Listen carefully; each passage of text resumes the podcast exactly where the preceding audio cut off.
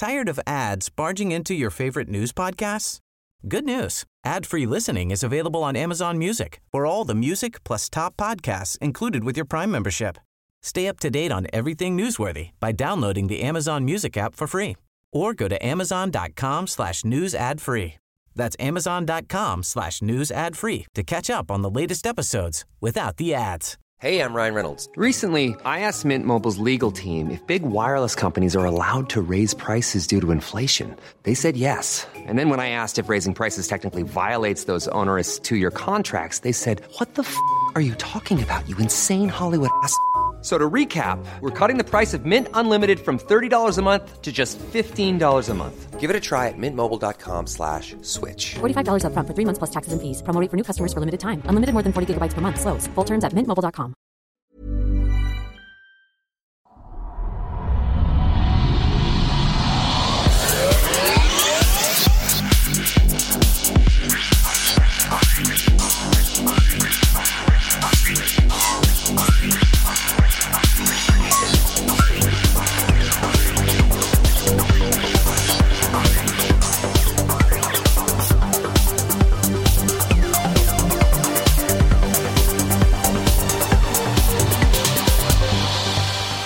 Hej hej och välkomna till den skeptiska podcasten Kvack som är nyheter på skeptiska. Det är program nummer 137, vecka 8 år 2015. David här som vanligt och Frida. Hej Frida! Hej hej. Hej hej och Henrik. Nej men hallå, hallå. Hallå hallå. Har ni haft en bra vecka? Ja, absolut. Igår var jag på ölprovning. Jaha. Det är Bishops Arms som har eh, engelskt tema, så, så då hade de också då ölprovning här. Mm. Så gick vi dit och, och fick prova lite olika brittiska öler, så det var inte exklusivt engelskt vad gäller ölsortimentet. Men vi käkade bangers and mash efteråt. Och, Jaha. ja, en fin variant av, om man säger så. Mm. Det är inte bara vanlig korv och bröd, utan det var- det är ju lite finare då eftersom det är på en sån krog. Va? Mm. Mm. Mm. Nice. Det var jätteintressant. Eh, Han som har Bishops Arms här i stan, han är väldigt kunnig och duktig. Så han hade mycket berättelser kring ölets historia och allt sånt där. Och Mm. diskutera. Så det var kul. Jag var För mig- på överraskningsfest igår. Jaha. Mhm. Eh, Har ni varit på någon sån någon gång? Var alla som kom dit överraskade? Vi blev alla lite överraskade kan jag säga. Och det som hände. Jaha. Så att säga, det var en kollega som fyllde år och hennes eh, kille ja, har anordnat allt det här. Och så. Vi Mm. andra kom dit, eh, han tog ut henne på middag och vi eh, pyntade deras lägenhet och fixade allting och satt Mm. där i mörkret och väntade på att de skulle komma. Och så hoppade vi upp och sa surprise! Klassiskt. Mm. Eh, sen gick hon in och spydde på toan. Okej. För hon hade typ blivit sjuk under dagen. Ja. Ja, det blev lite halvt fail kan man säga. Det. ja, det var verkligen en Överrasknings- överraskning. Men ja, Ja, det- så att vi blev ju överraskade. Helt klart. Ja, Mm. för det lät lite annars typ som att man typ knäcker en flaska champagne på T-banan. Så, överraskningsfest! Alla, bara, alla involveras som är i T-banevagnen just Ja, då. men du, det hade ju varit lite nice kanske. Ja, det är sant. Ja, nu har vi Jag får prova det en annan gång. Yes, på tal om öl. Har Ja, Frida någonting att dricka? Eh, ja, jag, jag är ju fortfarande nykter va. Så att jag kör Nanny State, alkoholfri öl. Ja, Mhm. den är helt okej. Mm, du då? Eh, jag kör en Schöfferhofer. En Hefeweizen. massa roliga ord. Vad var det ens ord? Det, Ja, Det är det var tyska. Ja, just det, nu ska vi lyssna på den. Ja, fan, jag öppnade lite för tidigt där. Jag missade pyset. Men tydligen, det, är- det är en veteöl då. Ja, den finns på Systembolaget i beställningssortimentet. Det är nummer 89773. Eller någon som undrar. Ja. Mm. Ja, Fyra och- solar. Nej, jag, jag vet inte, jag har inte smakat på den. Nej. Vi var några stycken som går ihop och beställer saker ibland för att det är lite Ja. roligt. Så någon kommer, ja det här hade varit kul och så går man ihop några stycken och beställer. Så man behöver inte köpa liksom en helt, helt Alltså- set själv då. Jag, jag som inte dricker öl, Mm. jag, Mm. jag blir ofta ändå, måste säga, jag blir lite avundsjuk nästan på folk som gör det eftersom det, det låter ju, det är lite som vin, jag dricker inte vin heller, men det låter ju gott på folk som gillar det. Ja. Jo, jo, för folk som det- gillar det så brukar det vara gott. Ja, men precis, det låter som att man missar något. Jag känner inte riktigt att jag gör det, men eh, är det, hur stor skillnad är det mellan öl egentligen Åh, för mig åh, som herregud. inte vet Eh, alls? Extremt stor. Okej, så det, det kan Ja. vara liksom som, är det, är det som att eh, jämföra alltså, typ Cola och Fanta eller är det liksom? Ja, det är större än det. Nej, det Okej. är som att jämföra vatten kanske med... Ett hjälpverb. ja men alltså, ja men typ. Alltså i, i smak och det- allting, det finns ju, alltså spännvidden är extrem. Verkligen, Okej, verkligen alltså- extrem. Det, alltså om man smakar Ja. på det så finns det liksom ingen kontakt mellan de, de ytterligheterna som finns. Ja, men det är ju intressant. Ja, jag ja, precis. Men det är jättekul när folk säger jag tycker inte om öl. Så säger man, ja, vilken Nej, öl? Det är ungefär som att jag tycker inte om dricka. Nej, På något sätt va. Uh, alltså det Men sträcker jag sig kan ändå förstå folk som säger att de inte tycker om det för att eh, typ all öl har i alla fall en viss karaktär. Alltså som Ja, jag kan förstå jo, om man inte gillar en viss typ av bismak som, ja, men ja, jag, men som det är rätt logiskt om man inte gillar egentligen. För Ja. jag tycker exempelvis att sån där kirschbier och sånt där kan vara ganska gott. Men Du är det knäpp alltså. Ja, det är Jeez. väl det. Nej men det kan det, är, allt, det mesta är, gott i sitt sammanhang men det finns liksom Mm. ytterligheterna åt eh, inte det goda hållet om man säger så. Men Okej. eh, det, allting beror ju på vad man tycker om egentligen. Va? Mm. Men jag läste lite här innan om den här i alla fall. Den är toppjäst eller vad, ja, jag fattar inte riktigt allting. Men i alla fall man ska hälla upp den i ett rent glas, står det.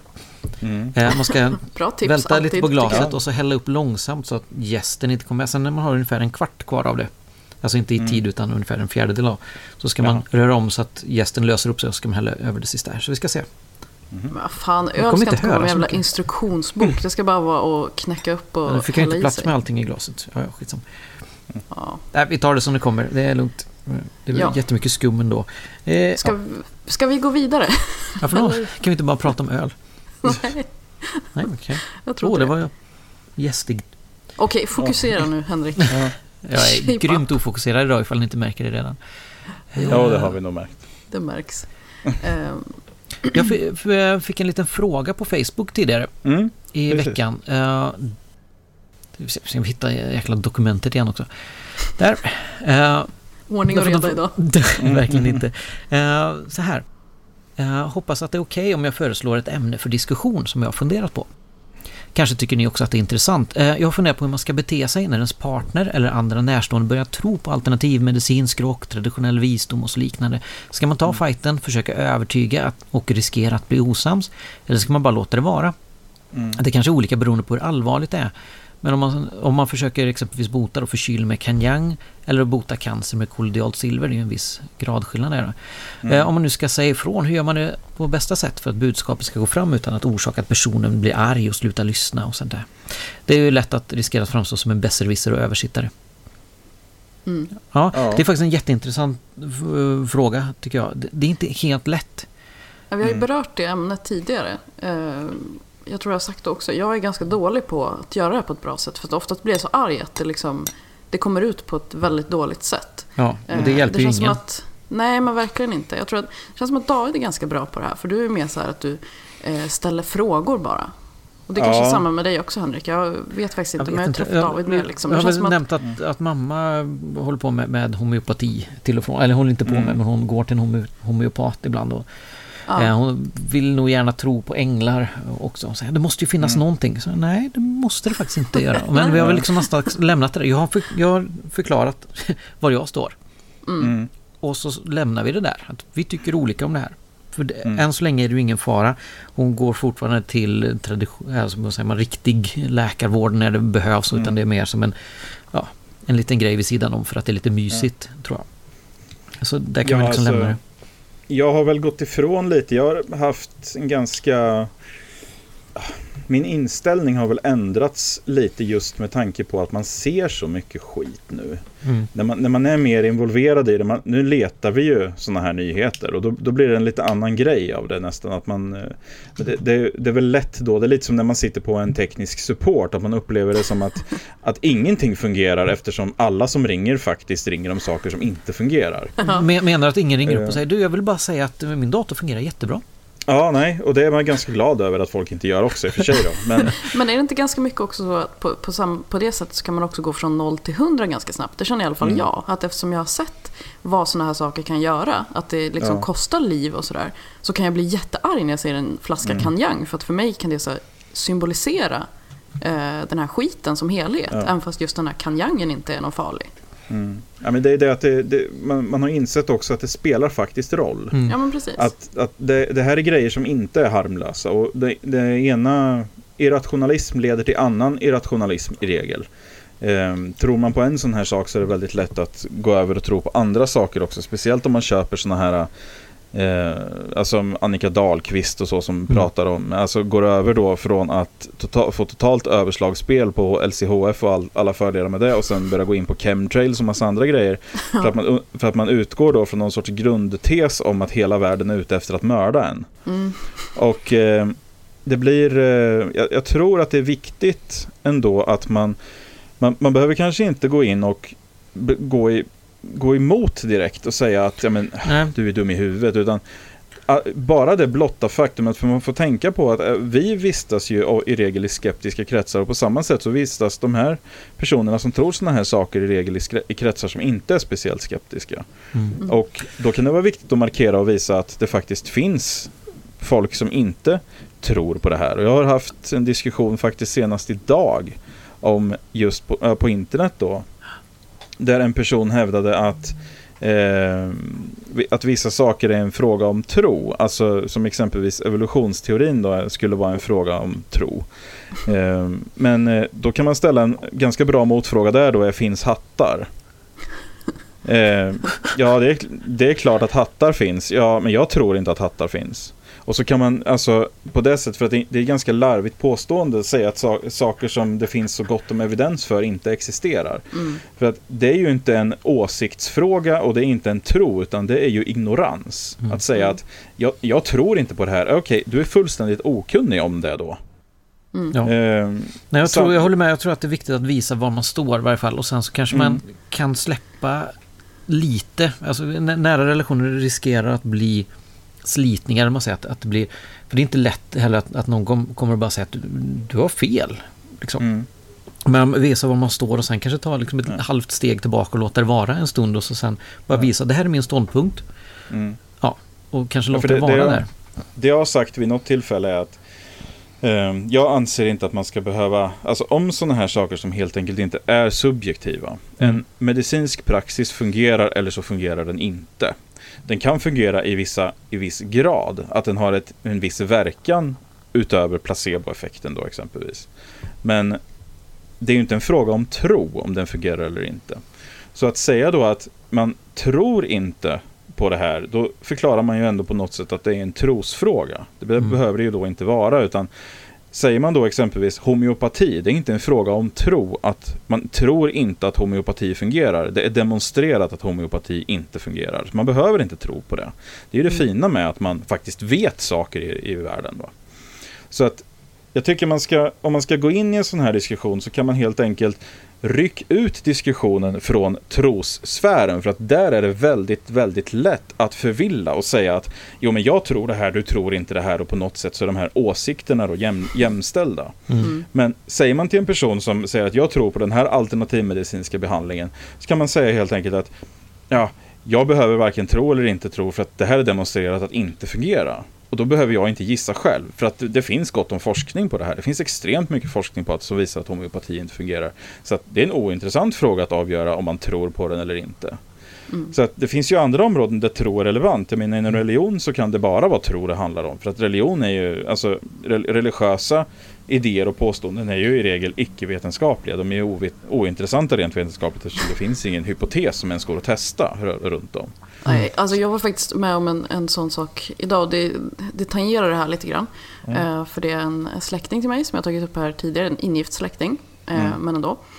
Han är kristen och han går mer och mer in på något slags eh, korståg mot islam här på, mm. på sin okay. Facebook-sida. Så typ allting han postar, det är liksom bara länkar till artiklar där det står om att uh, muslimer har gjort någonting hemskt. Mm.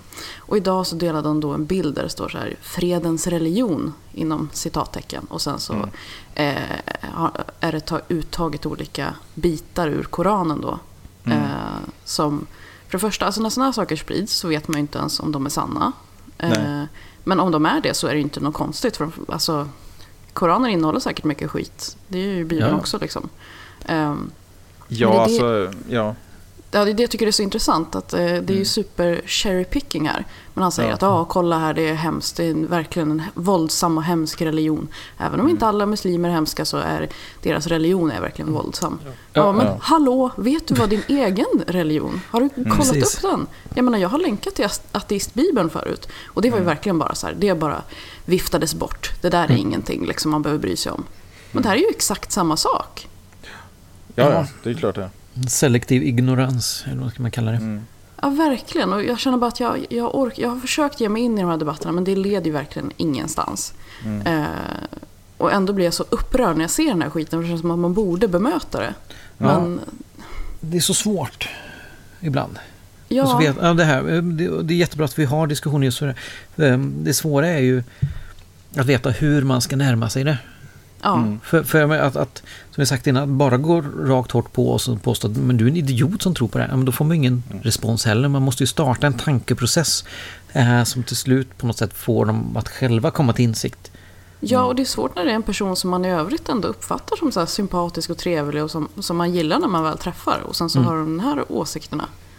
Eller, ja, jag vet inte. Jag stör mig väl på att det är eh, jag, jag vill bara skriva men du då, ungefär. Och sen länka till ateistbibeln. Ja. Men det är kanske inte det bästa argumentationsknepet. Nej. Ja, Får göra en, en, eh, alltså, gör en precis likadan bild och bara radera det som står från Koranen och lägg in i bilden exakt likadana citat från Bibeln bara. Ja, det, det måste jag nästan göra. För att jag menar, det, det, det är ju precis lika lätt. Det, är- Ja. det, är, det är ju ingen utmaning alls. Att, Nej, och att det finns ju de här- säkert saker som står nästan exakt ordagrant. Det Ja. lovar jag. Och man, man kan ju ifrågasätta då, jag menar en, en person som är kristen, varför tror man inte på de här bitarna i Bibeln? Ofta så refererar man då till att, eller säger då att Ja. ja men det står ju i Gamla Testamentet. Exakt. Då, då kan man ju säga att okej, men då avfärdar du de tio budorden exempelvis också, eftersom de också står i Gamla Testamentet. Ja, För att ska man, annars är ju inte det ett argument. Det är ju inget fungerande argument om man accepterar delar av Gamla Testamentet. Utan då avfärdar man ju hela Gamla Testamentet i så fall. ja.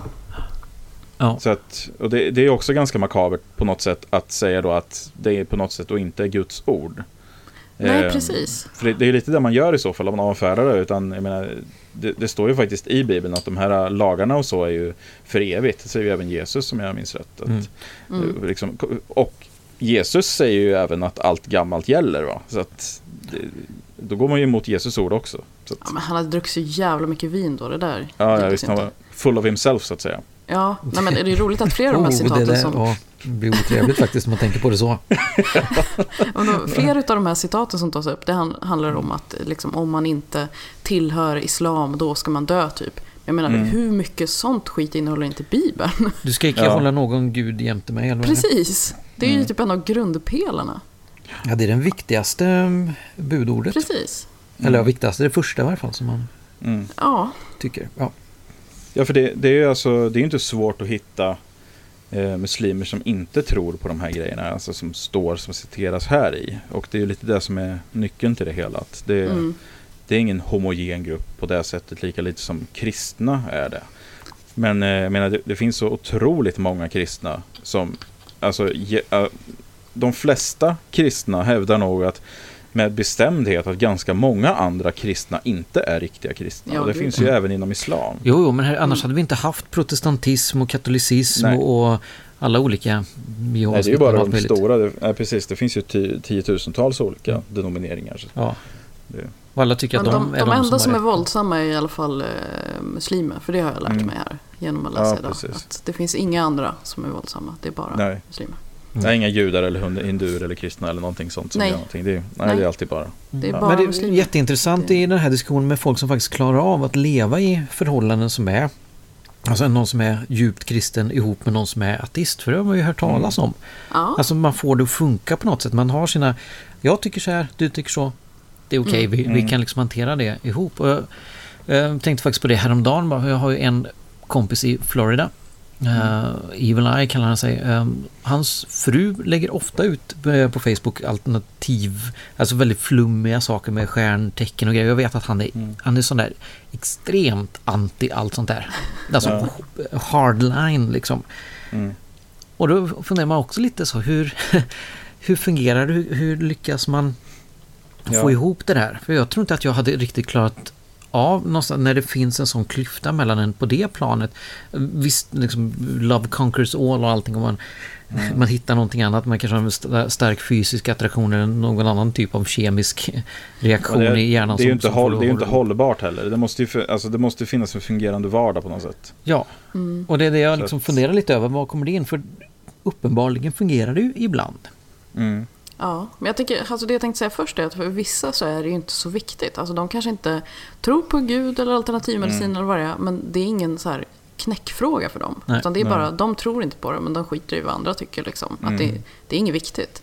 Nej, men exakt. Eh, för honom låter det kanske som att det ändå är en viktig fråga. Alltså ja. någonting han ändå har tagit tydlig ställning i. Mm. Jag fattar inte heller hur man får det att funka då. Jag, jag skulle aldrig klara av det. Jag skulle bli tokig. Ja, det hade inte, jag hade inte heller pallat det faktiskt. Det är bara jättekul att, att i en diskussion på Facebook få eh, länka till ett YouTube-klipp av eh, tv-programmet Svampen från 1984 eh, till en amerikanare. Ja. med Lasse Åberg då, och det är så jävla knarkigt. Om man då inte förstår vad som sägs heller så... Ja, då blir det kanske värre. Men det börjar faktiskt... Äh, egentligen knyta tillbaka. Ordet besserwisser äh, nämndes innan och det mm. började också den här diskussionen egentligen med någonstans. Och, och det här gamla skämtet med som kommer just från det avsnittet i Svampen som jag länkar till. Som mm. anledningen till att jag länkade med. Uh, min kompis säger att jag är en sån besserwisser. Och så här, hur menar du nu? Jo, men du rättar mig alltid om du tycker att jag har fel eller uh, säger någonting konstigt och sånt där. Jaha, du menar... Ja, nu sa jag helt fel givetvis. Ja, Han tycker att jag är en ja. Messerschmitt. Ja, precis. du är en sån Messerschmitt. Vad menar du? Ja, men du rättar mig alltid när jag har fel och, och kommenterar och sånt där. Jaha, du mm. menar besserwisser? Ja, där ser du. det gamla skämtet länkade jag till och försökte förklara. Mm. Det måste vara väldigt svårt för någon amerikan att se det. Ja, det lär det vara. Men han tyckte, någonting som inte jag har tänkt på, som han kommenterar på, att eh, i relation till Lasse Åberg, för han letar upp en Wikipedia-artikel på engelska om Lasse Åberg mm. och svarar med, han ser ut som Sam Elliot. Jaha. ja, men det stämmer ja, faktiskt. Kanske jag har aldrig lite, riktigt ja. tänkt på det. Ja. Jag vet inte om det. Jag måste googla. Googla på. Ja, han är ganska... Du känner säkert igen honom. Han har mycket, mycket biroller i amerikanska filmer. Mm. Speciellt under 80-talet. Ja, Också stora ja, ögonbryn. Ja, men det är sant. De är lite lika. Ja. Ja, ja det var lite sidospår. Ja, det, var, det hade nog ingen av oss tänkt på förut. Ingen som lyssnar heller tror jag. Just den här kopplingen mellan Lasse Åberg och Samuel Elliot. Men det är intressant. Men det finns. Ja, det ja. finns. Nu finns den definitivt. Tired of ads barging into your favorite news podcasts? Good news. Ad-free listening is available on Amazon Music for all the music plus top podcasts included with your Prime membership. Stay up to date on everything newsworthy by downloading the Amazon Music app for free or go to amazon.com slash news ad free. That's amazon.com slash news ad free to catch up on the latest episodes without the ads.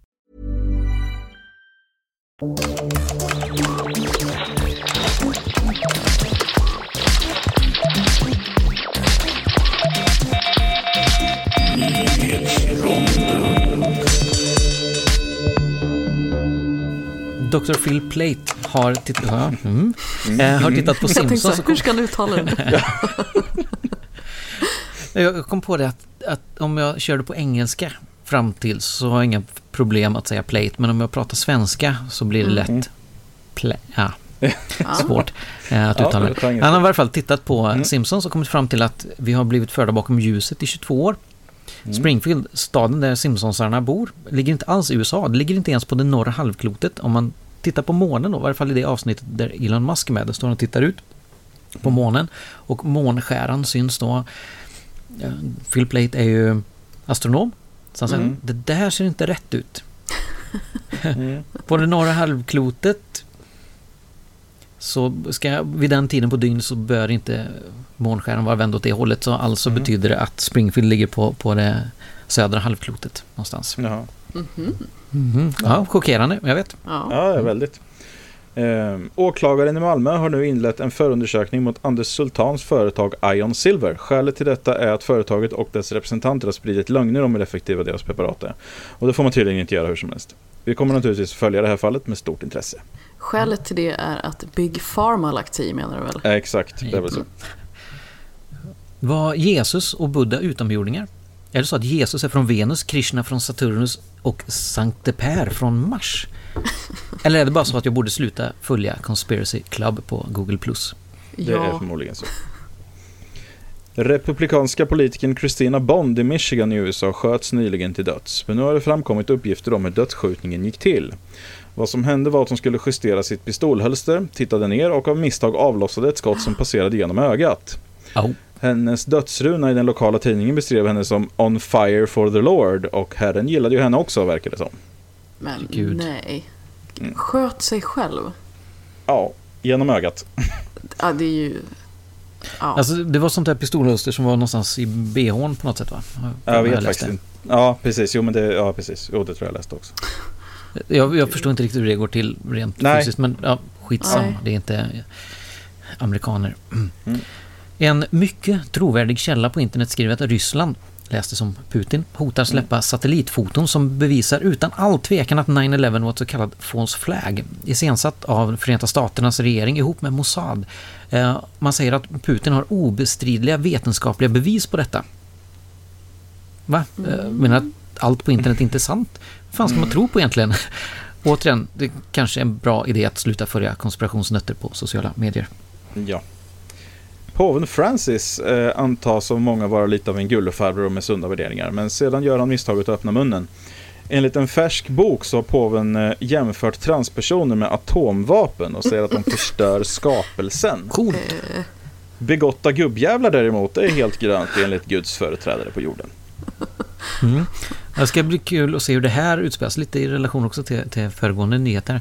Eh, Det var en katolsk präst som påstås ha varit officiellt död i mer än 48 minuter, men som mirakulöst nog återvände till livet. Och han har då träffat Gud under den här tiden och beskriver henne som feminin, moderlig varelse av ljus. Mm. Det här mottas kanske inte helt utan kritik från den inte alls konservativa katolska kyrkan. Eh, Fader John Michael O'Neill, som han heter, hoppas på att kunna återvända till predikstolen. Men ärkebiskopen i Boston har inte konfirmerat att han kommer att tillåtas predika. Tja, vilka odds ger ni på att han tillåts av den katolska kyrkan att predika att Gud är en kvinna? Ja, det är inte så troligt va? Nej.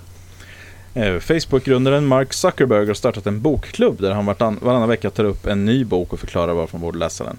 Den senaste boken han tog upp heter On Immunity och den eh, går igenom på ett väldigt bra sätt varför man ska vaccinera. Det är ett mycket bra ställningstagande från Zuckerberg då frågan nu är högaktuell. Mm. Och efter den senaste tidens attacker mot bland annat judar, eh, så framförallt då den här senaste i Köpenhamn, så får vi nu se att det är många som inte ställer upp på den extremism eh, som av så många påstås dominera islam. Då ett gäng unga muslimer i Norge startat en rörelse som visar stöd för landets judar, där de går samman och bildar en slags skyddsring kring synagogor. Man hoppas att rörelsen sprider sig och att det är fler som vill visa att islam faktiskt kanske är en fredlig religion och tar avstånd från det våld som utförs i dess namn. Det tycker jag var fint. Ja, Alltså, Solidariskt det och fint och, och ja, Precis, annars är det ju ofta att alltså, religiösa ser till sina egna eh, rättigheter. Alltså det är det man hör Det är väldigt fint att se till, att de ser till andra religioners också. Ja, man Ja, ser precis. människor istället Precis. för religioner. Så att människor som, precis som vi och förtjänar att ja, leva sitt liv. Mm. Mm. Det är fint.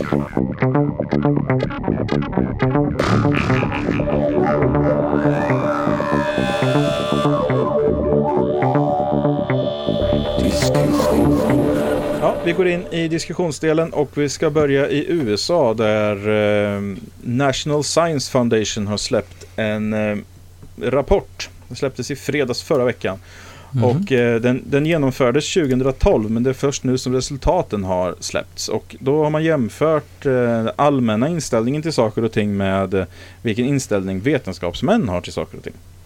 Mhm. Och Mhm. eh, det, det här är lite intressant då för att då har man då eh, man har frågat 2200 personer om lite olika saker.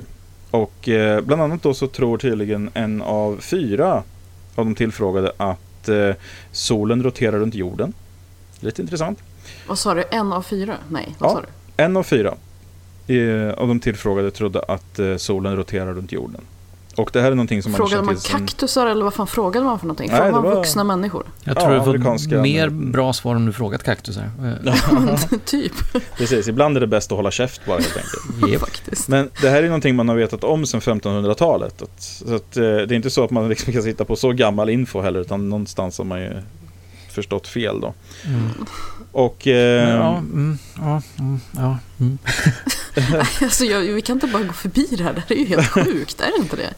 Ja, det, det som är lite värre också då nästan om man ska se det så är ju att eh, 61% eh, säger att de tror inte på Big Bang-teorin då.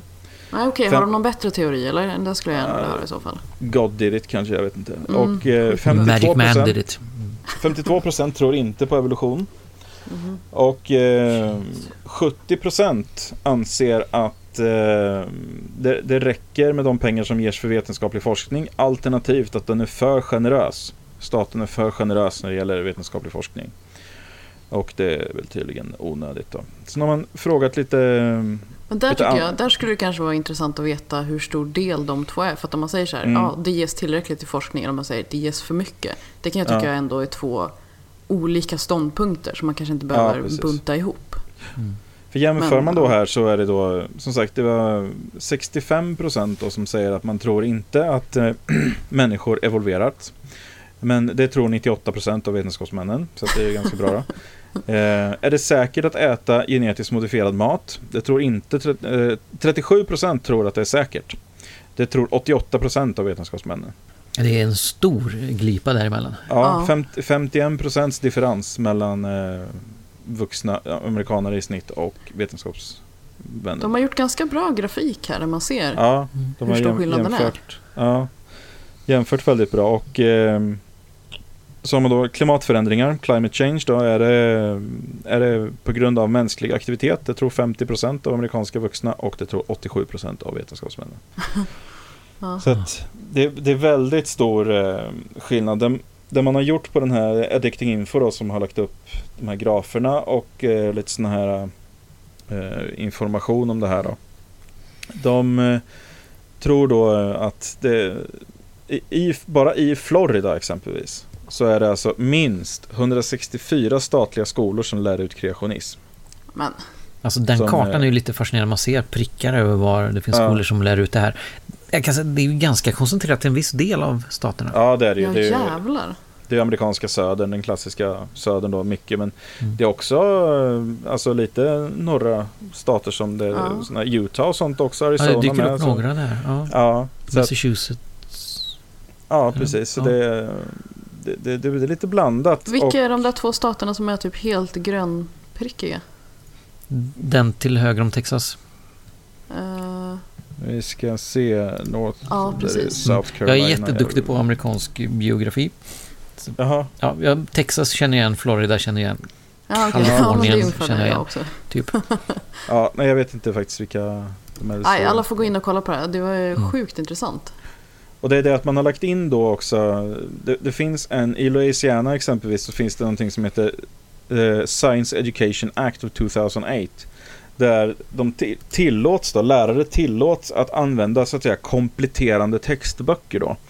För att eh, man ska kunna analysera och kritisera eh, etablerade teorier då. Och då syftar man ju specifikt på det här då. Och då finns det Mm. nog en, nå- något som heter Discovery Institute som vi säkert har pratat om tidigare. Det är kreationister då. känner igen dem, ja. Eh, Och Mm. det är de som tillhandahåller de här alternativa textböckerna samt det var de som var med och skrev den här lagen, då, det här lagförslaget. Så att de har haft några fingrar med i den kakburken också. Då. Jeez, Men, ja. eh, eh, och i 2012 så eh, kom Tennessee och blev det i Tennessee också en liknande lag. Då. Så att eh, det, det är säkert så på, på de här som vi inte visste om där så är det nog Louisiana och Tennessee va? Ja tro. det, ja, det lär det ju vara. ja, Just Ja, det. som eh, känner igen det. Så att, eh, men eh, det, det är ju fruktansvärt. Jag vet inte vad man tror. Alltså de som på något sätt kräver att det här ska läras ut. Alltså, man måste ju ha en väldigt konstig syn på hur lärande i skolan ska fungera och vad det är till för. Mm. För att det, det kan Alltså inte vi tycker att den är konstig, men de tycker att den är fullkomligt naturligt. Det handlar ju om att lära ut dogmer, inte kunskap. Nej, utan det är att indoktrinera för att det är ju ingenting som kan leda till, till någonting. Det är inte så att man kan använda sina kunskaper inom kreationism för att få fram ett nytt vaccin exempelvis. Utan alla de här grejerna, alltså vår, vår förståelse, vår kollektiva förståelse för de här processerna är ju vad som har givit oss den enorma medicinska kunskap vi har idag. Och det, alla de här delarna, det, det som faktiskt finns och fungerar leder ju till annat som finns och fungerar. Men vad har man via kreationism lyckats utveckla kreationism till? Vad har man kommit fram till tack vare den här inom citationstecken då, kunskapen? Det är ju ingenting alls, för att den leder ingenstans, för att det är liksom det är ett dött spår. Mm. Men, eh, och då ska man då trycka i barn det här då. Då, Mm. då blir det ju då att ja, men de, de pressas in på det här döda spåret. De kan ju inte tillföra någonting till slut. Och det är ju vidrigt. Det är så här konstigt att de måste ha skolan till det. De kan väl bara indoktrinera Mm. sina barn hemma. Precis som Ja, alla det gör. räcker inte med deras egna barn, de måste indoktrinera alla barn, annars funkar Mm. det inte. Nej, just det. Det kanske är någon annan förälder som har läst en bok de senaste Mm. 300 åren. Tänk om något av barnen lär sig någonting på riktigt och blir vettiga personer. Det kanske sprider sig som, som ett virus. Fast de tror inte på virus va? Eller? Ja, de, det är väl knappt va? Ateism är säkert ett virus de tror på. Ja, precis. Nej, men det är, det är märkligt att man inte, alltså, det här är ju ett sånt underkännande av ett bildningssystem. Just det, bara en sån sak som egentligen inte har någonting alls med religion att göra och sådana här grejer. Att folk, en fjärdedel av de tillfrågade tror att solen roterar runt jorden. Fy fan vad gärna jag skulle vilja ha samma undersökning i Sverige. Det vore ju Ja, jätteintressant. jag tänkte precis på det också. Hur ser det ut? egentligen? Ja, för det, det kanske är ett skrämmande det också. Ja. Jag tror inte att det är riktigt Det lika kan inte vara så här men- illa. Det går inte. Nej men det här med, med eh, jorden, eh, solen, vilken som roterar kring vilken och sånt där. Eh, har man inte mö, mötts av någon fakta kring det Mm, så är det ju lätt att dra slutsatsen att vi står stilla och solen roterar. mm, Jag såg ett klipp på YouTube eh, från någon imam som, som förklarar det här eh, på ett bra sätt som han förstår det. att Det är klart att jorden står stilla. För annars Mm. om man skulle ta flygplan härifrån till Kina till exempel. mm. Då hade man ju aldrig kommit fram om jorden roterar åt samma håll. Nej, precis. Nej, det är ju sant. Där, Mm. blev vi ägda. Eh, Jag tänker att Okej. Ja, men ingen, ingen här har tänkt kan på väl- det tidigare. Ingen här kan väl tänka så, tänker jag först. Sen tänker jag på alla som är med i typ Paradise Hotel. Som, Mm. alltså, de, där hade de någon slags Nej, men det- eh, skoltema någon gång. Och det, det var ju hemskt. Liksom. De kunde inte peka ut Sverige på en världskarta ens. Liksom. Nej. Nej, de har ju fokuserat på annat i livet. Precis. Ja, men det är ju det. Har man inte mötts med liksom det? Har du aldrig kollat på en världskarta? Hur fan ska du veta? Har, har du inte någon... Ja, har inte någon förklarat för dig hur... hur för sånt i skolan. Alltså jag vill väl inte heller hålla på och kolla på en karta. Men det, det, det, jag lyckades väl snegla på någon gång. Ja. När man, någon kastar fram en framför en varje dag i Jo, precis. nio år. Nej, jag liksom. tänker lite på de här amerikanska staterna där, där man möts av, missinformation eller, eller att man Mm. undanhåller viss information också. Att Jo, om, man absolut. inte, om man inte möts av information om hur solsystemet fungerar utan man bara Nej. går på vad man själv har sett sin Mm. egen erfarenhet. Ja, Och då är det lätt att dra slutsatsen att jorden står till, still och solen roterar. Man kan också Ja. tro att solen är en liten lampa som är ganska nära en. Mm. Ja. Det var roligt här att se också vad, vart folket så att säga och vetenskapsmännen var mest överens. Mm. Och det var ju om rymdstationer har varit en bra investering för USA.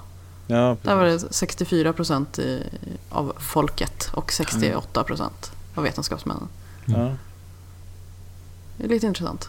Mm. Ja. Vilken rymdstation menar de? Menar de internationella och hur är det en bra investering för USA? Eller menar de eh, Space Lab eller vad inte. heter som de Ja. kraschade för ett tag sedan? Mm, Nej, jag vet inte. Eh, Den här undersökningen skulle man vilja läsa i sin helhet. Jag antar att den finns här någonstans. Den finns säkerligen där i någonstans. Ja. Ja. Japp. Någonstans. Yes, men ehm, låt oss snacka om Marcus Birro istället kanske. ja, ju måste vi, verkligen. Igen. Det var ju du som tipsade mig. ja, jag vet. Skyll dig själv. Ja, det är, jag vet inte hur mycket det finns att säga om det här men det är en eh, väldigt lång intervju i DN under Mm. Kultur och nöje med Marcus Birro. Och den är väl en av de mer sansade och lugna intervjuerna eller vad man ska säga. Som har varit Vad kan man säga att det, är- det är personporträtt? Ja, men precis. Och, och det känns inte som att det är i relation till att det har hänt någonting nyligen, att han ska försvara sig eller någonting. Utan, eh, för då går det här direkt, väldigt mycket i sån här attackställning direkt. Utan det här är ju mer bara, ja men som du säger, ett personporträtt. Väldigt lång intervju. Eh, Men han... Jag, jag, jag ty, Ja, tycker om det här med skosnörena alltså. Ja, att han... eh, Han ja, ställer, irriterad. äh, först när man läser sådana, man, varför ställer han skorna? Vilken äcklig människa som ställer skorna på, bland disken eller vad det var stod. Bland Ja. frystorkat snabbkaffe och brödsmulor. Så sådär. Då karvar han av skosnören med knivbladet och säger han när det blir knut på dem så blir jag förlorad. Jag får inte upp dem. Jag förstår inte förpackningar heller. Nej. Ja, lycka till med resten av livet då. Ja. Ja, men jag tycker det, han blir lite mer mänsklig i och med den här eh, intervjun. Men samtidigt så känns det som att han fortfarande som vanligt drar åt massa håll samtidigt. Alltså han fäktar och vevar åt alla håll. Det är som en av frågorna här är till exempel, eh, slåss du mot hela världen? Vilket är en rimlig fråga för att det är den känslan man får med allting de pratar om här. Eh, Då säger han, jag slåss inte mot någon, det är hela världen som slåss mot mig. Och, och det, det känns väldigt talande, för jag tror det är precis så han uppfattar det. Ja. Han tar upp fler, ja, flera olika. Jag förstår inte varför jag är så utsatt. Jag förstår inte varför händer allt det här med mig. Och då kan jag känna lite sympati ändå för att han, han fattar verkligen inte vad det är han säger och gör och varför folk blir arga över det. Ja, det är jättebra så. med sådana här, eh, så här neutrala personporträtt som inte försöker ta ställning utan presentera en person. Ingen är så pass enkelspårig att man att, att det inte finns olika sidor av en. Nej, Alltså, ingen är, är rent så utsatt och så drabbad eh, som, som Marcus framstår eh, i sina Mm. skrifter. Utan det finns en person bakom som har olika sidor av sig. Absolut.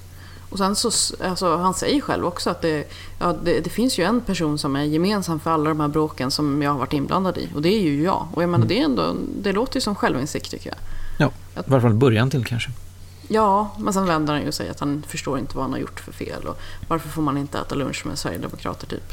Och det, ju- det får man väl visst det. Absolut, Man, du är fri att göra precis som du vill. Absolut, men om man hela tiden hänger med Sverigedemokrater och typ delar åsikter med dem, då kanske folk tänker så här, hmm, han delar åsikter med Sverigedemokrater och äter lunch med dem. Och då kanske folk inte vill anställa honom. Alltså det är väl inte något jättekonstigt, eller? Nej. Nej. Det är... Ah, jag vet inte. Det är som att han är, han är ju fortfarande ett offer, absolut, Mm. i den här intervjun. Men samtidigt så, eh, jag vet inte, jag tycker det var intressant att läsa. Ja, det var det. Det var en intressant intervju. Och sen har de ju en lista också på, på folk, han har bråk. bråkat med. Birro, vs Irving, Birro vs Birro, Birro vs Bonnier. ja, det, är, det är många han har bråkat med. Mm. Men eh, ja, det, det behöver ju inte vara, alltså ju- Just den biten behöver ju inte vara något negativt i sig. Det är klart att man kan ha Nej. rätt i sak fast man är osams med folk. Men eh, han har ju inte ens det. Så att det blir ju liksom... Ja, Ja, precis. Men Det, det, när man är osams så brukar det finnas två parter. Mm, I, ibland har en rätt och en fel, men det är inte alltid så. Men, men generellt sett så kan man väl mm. dra det så. Ja, men det man måste inse är väl att det liksom rent statistiskt så borde man väl ha fel någon gång i livet? Eller? Ja, precis. Men det, det jag tycker ändå är lite märkligt är man, man ser det, slogs lite av den, jag har inte tänkt på det förut, men jag såg den här listan här. En, en Mm. person som är som Birro, som har så väldigt, väldigt, väldigt lätt för att han tar åt sig, han blir stött, han Mm. eh, gråter ut, han blir liksom, han förstår inte vad som har hänt och varför folk reagerar överhuvudtaget och varför är han stygg som säger dumma grejer och alla de här sakerna. Eh, varför slänger man sig då in i allt sånt här hela tiden? O- om man, eh, kan, man vara, kan man möjligen vara så jävla aningslös att man står på Let's Dance och säger till Tony Irving att nu ska jag ta med den här jävla bögskjortan när han åker ut. Och tror då att ingen ska reagera på det. Tror man då att det är nog folket på min sida när jag säger så här? Alltså eh, kan man vara så kroniskt insiktslös? Mm. Men till Birros försvar så förtydligade han ju sen att han är ett rövhål om Tony Irving. Så Ja, det var ju, det var ju bra att man förtydligade det. Men, alltså, Nej, men jag det- vet inte. Jag fattar inte heller. Det är, det är en det någon intressant sorts- personlighetstyp. Alltså jag tänkte precis nu, för jag brukar ibland prata om det här med konsekvenstänk, att det tar ett tag innan konsekvenstänkandet, att mina handlingar får reaktioner, det får, får konsekvenser. mm, Eh, och hur långt, att det ibland tar lite längre tid för vissa personer att att- att få det på plats. Jag tror inte Marcus har det än. Nej. Det är lite som har. att nu, jag säger någonting och så, men oj, reagerar människor Mm. på det? Och så sen försöker man förklara bort det.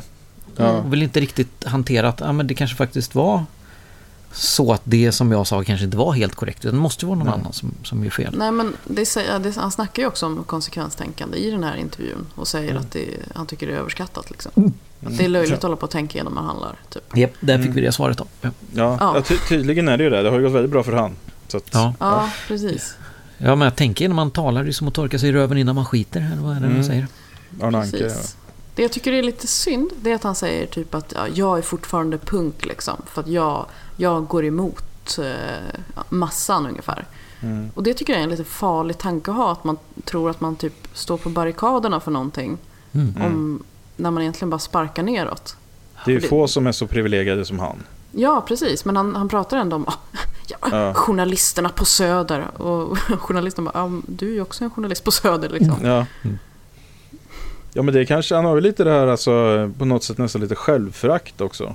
Mm. Alltså att han är ju ganska alltså, så här, självömkande och väldigt så här, han är liksom helt plötsligt inte värd någonting och det är mycket så här, ja. ja det, det är komplicerat, det är det ju. För att någonting beror det ju på. Man slänger sig inte bara ut sådana här grejer och säger sådana här saker hela tiden och även Alltså vissa grejer kan man förstå att okej om man är dåligt på att tänka ut grejer spontant men det är ju inte en spontan grej vem man hamnar på lunch med, vilken podcast man är med i och sådana här grejer. Nej. Så att det, nej. Det, det, det är precis som du säger det, Henrik. Det är som att han saknar det här konsekvenstänkandet. Det är som att han inte förstår att folk kommer reagera på det här. Och ändå är det ju det att folk reagerar ju hela tiden på det han gör. Mm. Ja, man tänker att man borde lära sig av bara när det Ja. händer hela tiden. Mm. Men det är aldrig hans fel, med. det är, Alltså, det är ju andras fel hela tiden. Men jag menar, man, han behöver ju inte hålla med. Han kan ju tycka att så här, allt det här jag gör är rimligt. Ni är helt jävla orimliga. Men han kan inte bli så här chockad över att det kommer reaktioner hela tiden. Nej. Det måste vara asjobbigt att gå runt och liksom göra sådana här saker och sen bli jättechockad när det kommer en reaktion varje gång. Mm. Ja, det är intressant. Mm. Mm. Ja, ni kan, eh, vi länkar till den här intervjun. Kan Ja, man gå in och precis. läsa om kan man är läsa, läsa igenom. Ja, vi ska gå Mm. vidare till en eh, grej som eh, nyskriven men som handlar om en grej som hände lite tillbaka i tiden som är lite intressant att diskutera. Det är sajten eh, Priceonomics eh, som skriver om eh, en kvinna som heter Marilyn von Savant. Och eh, hon eh, skriver, kolumnist i Parade Ma- Magazine och har varit det väldigt länge. Ända sedan 80-talet vad jag kunde läsa ut här. Mm. Ehm, och hon skriver det här Parade Magazine och skriver om eh, matematiska grejer och sådana här saker. Och problem, matematiska problem och sånt där som folk skriver in och kommenterar och så här. Så att hon, är, eh, hon är bedömd som att vara en av världens mest intelligenta människor. Hon är eh, född 1946 och har testat, topptestats i, i massa olika IQ-test och grejer. Så hon, men hon valde då att skriva istället för att forska och sådana grejer. Så hon, men hon är väldigt, väldigt bra på sådana här äh, matematiska problem och sådär. Mm. Och den här uh, Priceonomics då skriver om eh, den gången då när eh, de kallar det då, då The time everyone corrected the world's smartest woman. Mhm. Och vad det här handlar om då var att hon kommenterade någonting som kallas för The Monty Hall Problem. Och är det någonting som ni är bekanta med först och främst? För det här är en ganska känd grej, men alla har inte hört talas om det. Ja, Jag känner ju igen det, men nu kommer jag inte ihåg vad det är. Så att, eh, ta en Okej. sammanfattning. Så eh, Henrik vet vad det är, men du Frida vet inte exakt vad det går ut på antar jag. Alltså jag vet att jag snackade med min kille om det här, men jag kommer Mm. inte ihåg nu. Är det någonting om dörrar och om man ska Ja, välja? precis. Ja. Vi Ja, fall. Exemplet är dörrar. Men, ja. Ja. Ja. vi kan ta exemplet då bara. Vi kan testa på dig Frida. Ja, utan gör att det. göra jag ett... kommer inte eh, ihåg. Så att... Nej, precis. Vi, vi gör inget riktigt. Jag Sätt dit inte, mig. Ja, precis. Jag, tänk, jag tänker inte sitta och skriva lappar och så här. Men om vi tar ett exempel bara. Mm. Eh, du presenteras med tre dörrar. Bakom en dörr så står en bil, men bakom de andra så står ingenting alls. Jätte Mm. brukar man använda i exempel med jag brukar ta ingenting alls bara. Och eh, du väljer en dörr utav de här två. Om du väljer en dörr bara. Ja, Ett, två eller tre. Eh, två. Och det jag gör då är att jag öppnar dörr nummer ett och visar att där bakom dörr nummer ett står ingenting alls. Mm. Så att du har antingen valt rätt eller så eh, står det bakom dörr nummer tre. Byter du dörr då? Eh, nej, jag behåller min dörr. Ja. Varför gör du det? Eh, för då känns det som jag har 50% chans att den är där. Exakt. Fel. Det är det som är, det är, det som är fel då. Det här som, det är jätte, jättemånga som tror att det är så här. Och det är även matematiker faktiskt har det visat sig som tror att det är så här. Mm. Att det är 50% bara för att det är två alternativ. Va? Precis. Men vad som händer är ju det att vad man säger då är att det är 50% chans att jag har valt rätt dörr från första början. Mm. Eftersom man vet ju att det står antingen bakom den dörr jag har valt eller så står det inte bakom den dörr jag har valt. Mm. Och då, det är ju inte så att oddsen omfördelas för att man öppnar en dörr som är bom. För att man vet ju att en av dörrarna är ju det. Man förändrar ju ingenting i upplägget egentligen. Nej. Men det här kommer från ett tv-program som heter The Price is Right som gick, på, gick i USA på 70-talet tror jag det var. Och eh, Monty Hall då var ju programledare för det här. Och det, var, det här var liksom slutklämmen i programmet och att man, fick, man mötte det här eh, alternativen då så kunde man vinna, jag tror det var en bil man kunde vinna då. Mm. Mm. Och eh, då var det så här då att eh, hon svarade i alla fall. Eh, Marilyn, då, Marilyn då svarade på en, en fråga som skickades in till henne i september 1990. Och eh, det var en läsare då helt enkelt som skickade in den här frågan och frågade hur, hur funkar det då? Hon svarade då att du ska byta dörr för att eh, den första dörren har en tredjedels chans att vara rätt men den andra dörren har två tredjedels chans att vara rätt. Just. De fick då in till redaktionen efter det här svaret över 10 000 brev. Ja.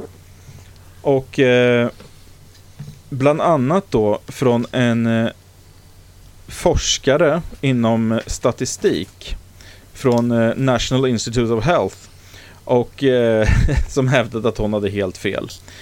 Och bland annat då Deputy Director of the Center for Defense Information skickade också in ett brev och talade om att hon hade helt fel.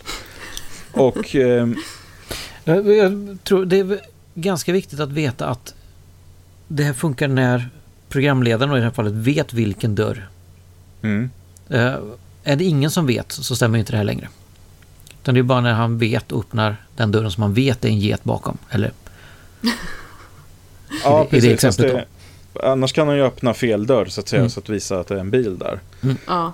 Ehm, Men de flesta brukar ju ha väldigt svårt att, och det är lite kul för att jag hade haft den här diskussionen med många eh, om det här problemet och det är faktiskt ganska många som har svårt att acceptera det. Jag kan säga Ja. jag hade det när jag och min kille Mm. snackade om det första gången. Ja. Eh, för det känns väldigt, man, man, i alla fall om man inte är så bra på matte, men uppenbarligen vissa som är bra på matte också. Men Ja, att, i alla fall jag tänker väldigt mycket med magkänslan och det här känns ju bara, det här känns ju helt orimligt. Hur fan Ja, kan det- det vara så liksom? det är väldigt kontraintuitivt. Ja, verkligen. Just att man, när man får det presenterat som så att det är eh, Alltså det, det är inte 50-50 på två alternativ. Men jag, Mm. jag sa det till min fru idag när jag förklarade just den här biten då, alltså hur det här fungerar. Så sa jag det att om du skulle ha skrivit en, för att det är säkert många som lyssnar på oss nu som inte har talat om det här förut och tycker att det här, det här kan inte stämma, det låter helt sjukt. ja. Eh, om man presenterar det så här istället då. Det är lite kul för övrigt för de använder ett exempel i den här artikeln som jag alltid brukar använda när jag diskuterar det här. Men jag kom på ett annat exempel som jag tänkte ta nu då. Om någon kommer fram till dig, om du precis har skrivit i en lottorad. Eh, och du har lämnat in den, du har fått ut ett kvitto på att du har lämnat in den här lottoraden. Och så kommer det fram en person till dig med en annan lottorad. Och säger att den lottoraden som du har skrivit i nu. Det är antingen den eller den här lottoraden som kommer ge alla rätt. Mm. Om man då accepter accepterar det orimliga att det skulle hända, om man säger att okej, vi vet att det är så. Någon av de här två är rätt. Mm. Då har du antingen prickat rätt med din lottorad, eller så står den andra personen och håller i den korrekta lo- lottoraden. Vad är det som är mest sannolikt? Det mest sannolika är att du inte har prickat in den rätta lottoraden. Och det, det, är samma, det är samma de brukar göra i, det samma exempel som jag brukar dra då, det är det exemplet de drar här då, att om man har hundra dörrar och någon väljer en dörr och så öppnar man alla andra dörrar utom en till. Ska man då byta dörr? Och det bör man ju göra för att det är 1% chans att man har valt rätt dörr från början och det är 99% chans att man inte har gjort det. Så att man, då är man ganska dum om man inte byter dörr. Och det är Mm. samma princip som gäller då med om man har tre dörrar. För man öppnar ju egentligen alla övriga dörrar utom en. Och säger att antingen har du valt rätt eller så har du valt fel. Mm. Och oddsen för att du har valt fel är ju större då. Så att, men det är ganska intressant då för att de här kommentarerna eh, som kommer in då verkar ju, alltså det är lite så här att eh, det är en som skriver exempelvis då att maybe women look at math problem, problems differently than men. Och Ja, ja, för det är objektivt. Ja. Jag förstår. Mm. Och Mm. Tror ni att de här reaktionerna, hade det kommit in över 10 000 brev om det var en man som hade svarat på det här? Ehm, jag det skrev man tror rätt, nej. inte nej. det. Jag tror att det kommit in många, men eh, jag tror att det är säkert... Folk är snabbare att eh, döma kvinnor i sådana frågor.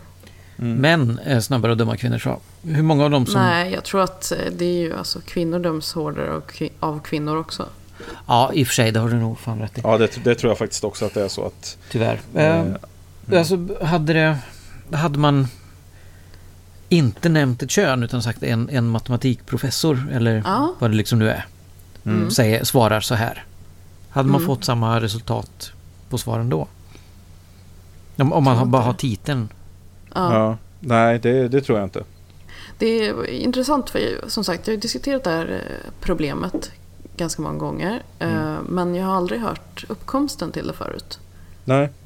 Att det var så här. Det alltså att hon hade fått massa eh, 10 000 brev för att hon Mm. skrev där. Det är ju jävligt intressant. Ja. Eh, Och det är ändå, alltså det är ju... Det är ju en fruktansvärd mängd brev. Alltså till en redaktion att få in tus, tio, över 10 000 brev. För, På en sak så. Ja. Ja. och det här drog ju ut på det då. Så att hon behövde ju alltså ägna, jag tror det var tre kolumner. Alltså för att förklara det här problemet sen.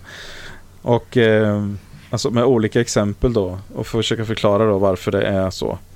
Ja, shit. Och- det här som står här längre ner, det är alltså utdrag ur vad de Mm. har fått för svar. Den här är ju bra. You are the goat. Ja, precis. Ja, okej, bra. Ja. Eh, ja, ehm, jag kan lägga in ett ehm, boktips sen, under boktipsgrejen. Mm. Sen, som eh, relaterar till det här på något sätt. Ja. Mm. Men det, det de säger då här är att eh, de, har in, in, intervjuat i samband med det här då en eh, statistikprofessor på Stanford University då, som heter Percy Diaconis heter han. Och eh, han konstaterar helt enkelt bara då att våra hjärnor är helt enkelt inte kopplade för att hantera sannolikhet på ett speciellt, på ett speciellt bra sätt. Nej. Och eh, det märker man ju även inom andra saker att det här med sannolikhet är ofta någonting som ses som magiskt och Mm. att det skulle liksom vara något exotiskt med att saker och ting faktiskt händer. Mm. Men jag menar, san- sannolikheten för att saker ska hända är ju ett egentligen. Saker händer ju. Men sannolikheten för att de ska hända just på det sättet kan ju vara extremt låg. Mm. Men det är bara, bara man ser på det att vad, vad är sannolikheten om man hade räknat för 5 miljarder år sedan på att sannolikheten på att just exakt de här molekylerna som jag består av skulle sammanfogas till mig. Va- va- vad skulle oddsen för det vara? Det, det skulle ju inte gå att räkna på ens en gång, men det har ju ändå hänt. Ja. Så att, jag menar, extrem sannolikhet, eller osannolikhet, förekommer ju precis hela tiden och allting vi gör blir ju ännu mer osannolikt, men det förekommer ju till lika ändå. Va? Så att det, Ja, så det räcker ju att det händer en gång. ja, Om man säger så. Det, det, det spelar ju ingen roll att det är osannolikt för det händer ju. Ja. det- eh, man, man tänker ju på det fel på något sätt. Eh, Mm. eh, det är 100% chans att det blir ett resultat av det.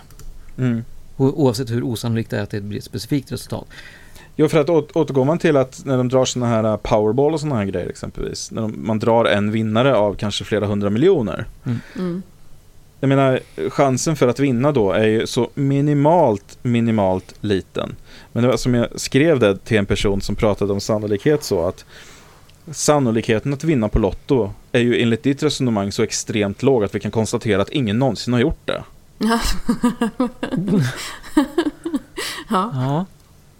För att med, med ett sånt resonemang så blir det ju så. Mm. Men det, Men det är ju det- det det är är ju det inte min- hållbart. Min kille brukar säga det, för jag, jag spelar på Lotto. Och Mm. eh, han brukar säga, när jag säger "Ah, hoppas jag vinner då. Han bara, "Ah, hoppas jag vinner också. Jag bara, men du är inte med och spelar. Han bara, nej men det spelar ingen roll, vi har samma chans ändå. Jag bara, vad fan. men lite så är det ju när det blir så här minimal Mm. chans man snackar om.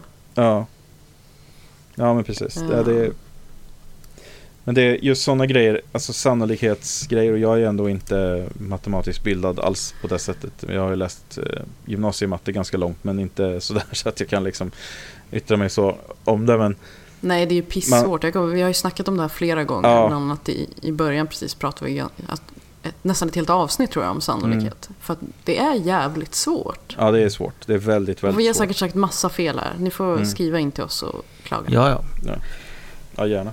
Jag ska fråga, vi har, jag jobbar ju på ett ställe där det finns människor som faktiskt vet saker. Jag ska nog Ja, faktiskt fråga våra statistiker om, om man kan Mm. förklara det här på ett sätt som är lätt att förstå.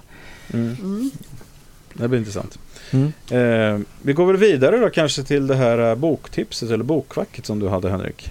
Ja, precis. Eh, Då skulle jag vilja rekommendera en bok där det här problemet står beskrivet bland annat. Eh, Det är The Drunkard's Walk av Leonard Molonidov eller något liknande. Eh, Det eh, handlar om hur slumpen styr vårt liv. Ja, okej. Man tar upp en väldigt många sådana här exempel, bland annat Monty Hall-problemet och annat som Mm. har med Vad hette statistik. den sa du? The? Drunkard's Walk.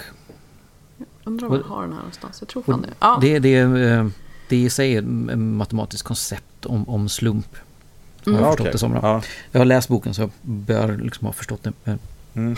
Jag kan inte påstå att jag förstod precis allting i boken. Det är Nej, väldigt precis, ja. stora koncept som jag liksom inte är helt med på. Du har Allting, men nästan förstått titeln. Ja, precis. ja.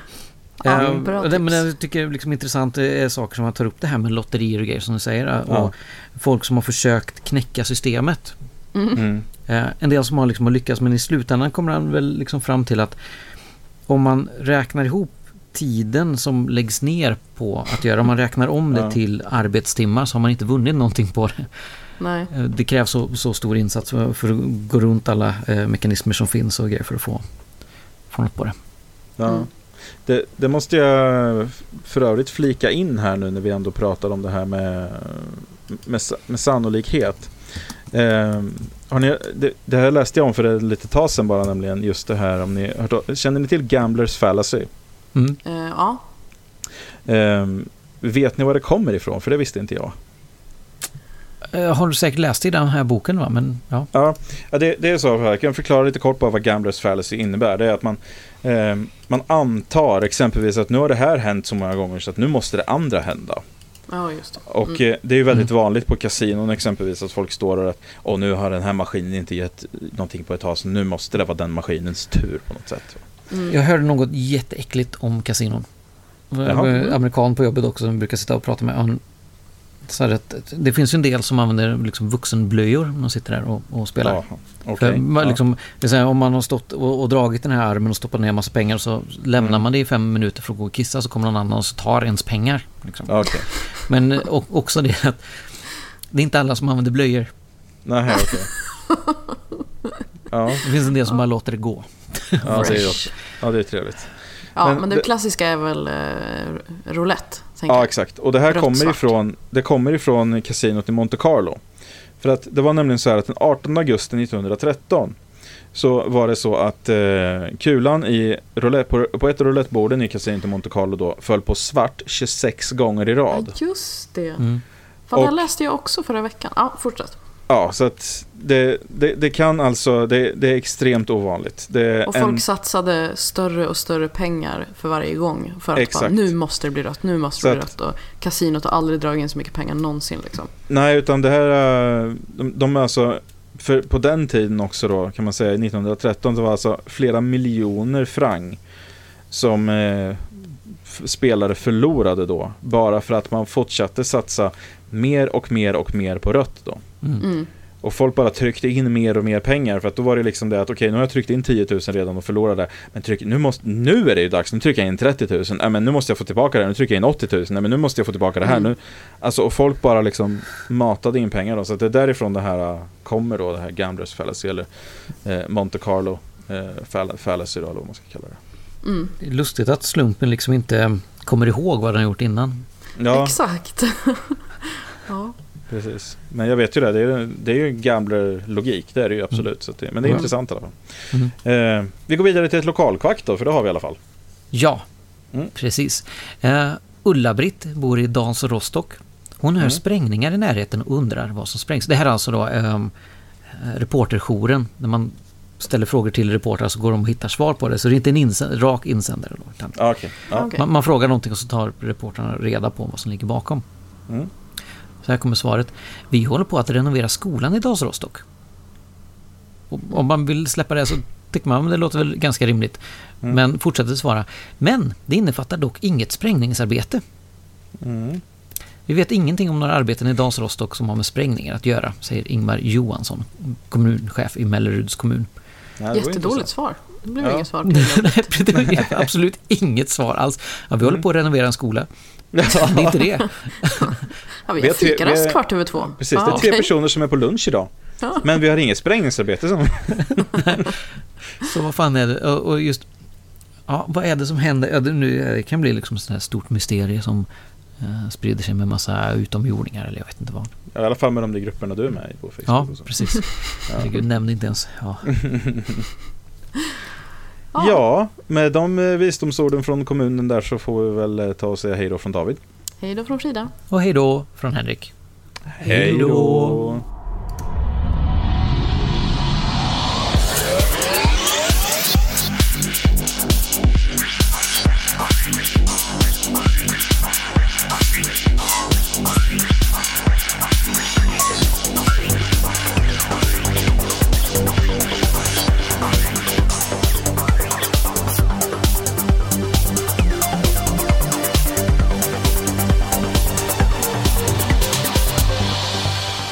Lyssnar på den skeptiska podcasten Quack som är nyheter på skeptiska. Du finner oss på vår hemsida www.quacku.se eller på Twitter under kontot quacku. I den permanenta panelen sitter David som bloggar på imsoevil.com och heter Davbio på Twitter. Frida som har en stående krönika i tidningen Sans och heter Charmkvark på Twitter. Och Henrik som twittrar friskt under namnet Dr. Ohm. Våra jinglar är gjorda av Christer Hessling. Tack för att du har lyssnat.